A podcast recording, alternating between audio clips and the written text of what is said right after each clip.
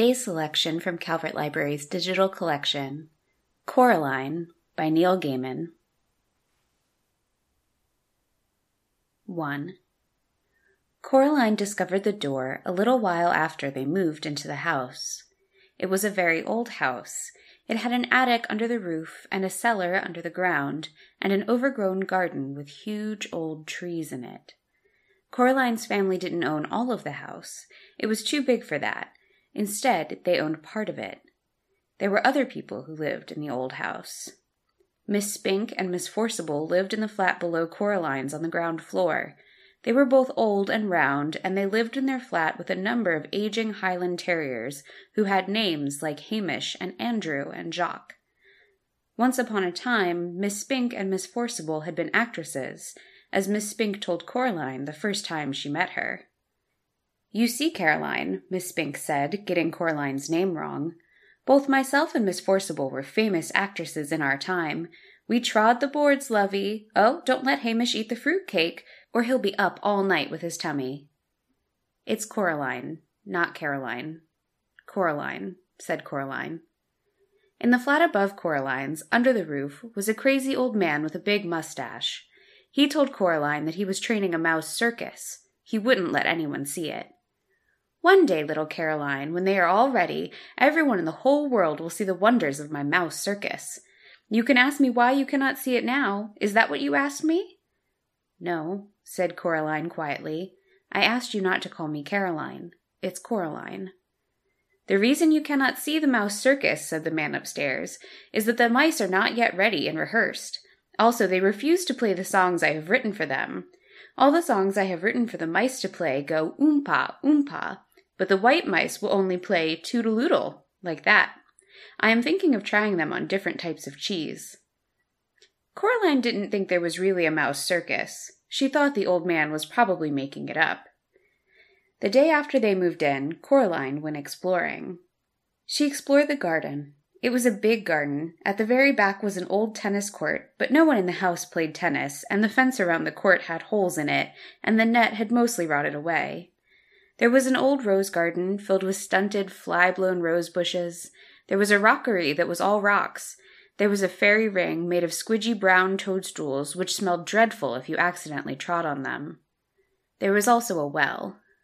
On the first day Coraline's family moved in, Miss Spink and Miss Forcible made a point of telling Coraline how dangerous the well was, and they warned her to be sure she kept away from it. So Coraline set off to explore for it, so that she knew where it was, to keep away from it properly. She found it on the third day, in an overgrown meadow beside the tennis court, behind a clump of trees, a low brick circle almost hidden in the high grass. The well had been covered up by wooden boards to stop anyone falling in. There was a small knot-hole in one of the boards, and Coraline spent an afternoon dropping pebbles and acorns through the hole and waiting and counting until she heard the plop as they hit the water far below. Coraline also explored for animals. She found a hedgehog and a snakeskin, but no snake, and a rock that looked just like a frog, and a toad that looked just like a rock.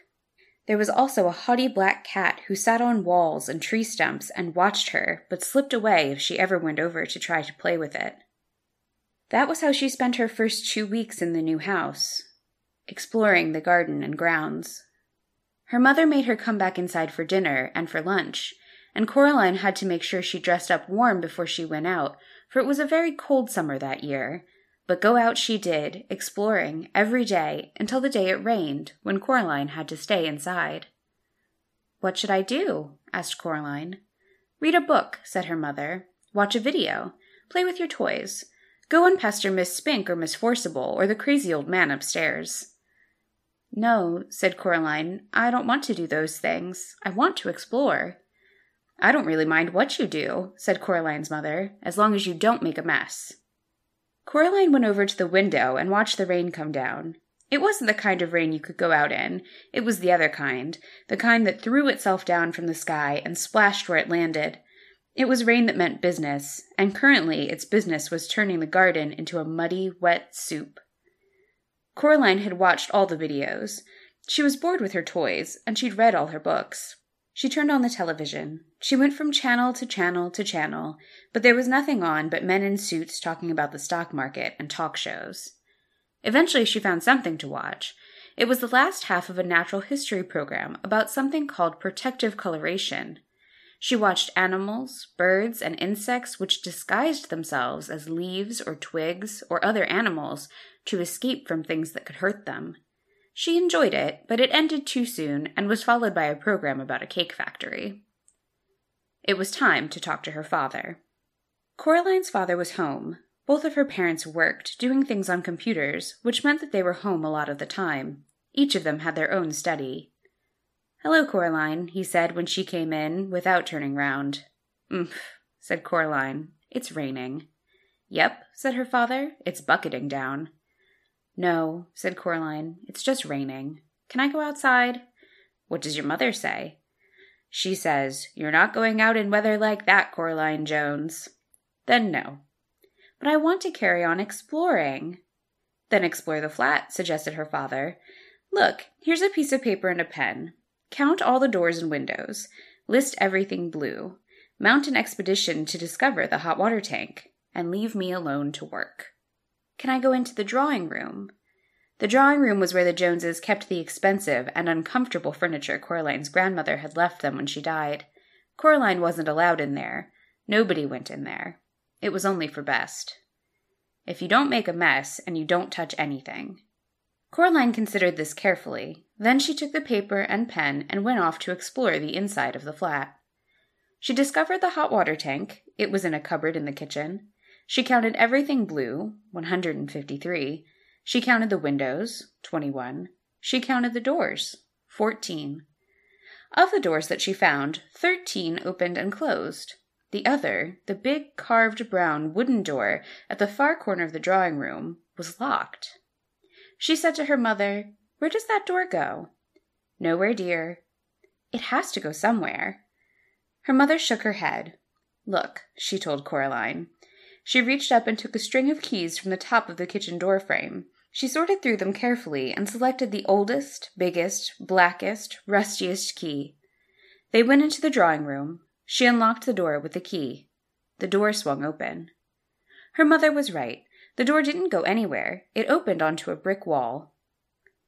"When this place was just one house," said Coraline's mother, "that door went somewhere. When they turned the house into flats, they simply bricked it up. The other side is the empty flat on the other side of the house, the one that's still for sale." She shut the door and put the string of keys back on top of the kitchen door frame. "You didn't lock it," said Coraline. Her mother shrugged. "Why should I lock it?" she asked. "It doesn't go anywhere." Coraline didn't say anything. It was nearly dark outside now, and the rain was still coming down, pattering against the windows and blurring the lights of the cars in the street outside. Coraline's father stopped working and made them all dinner. Coraline was disgusted. "Daddy," she said, "you've made a recipe again. It's leek and potato stew with a tarragon garnish and melted Gruyere cheese," he admitted. Coraline sighed. Then she went to the freezer and got out some microwave chips and a microwave mini pizza.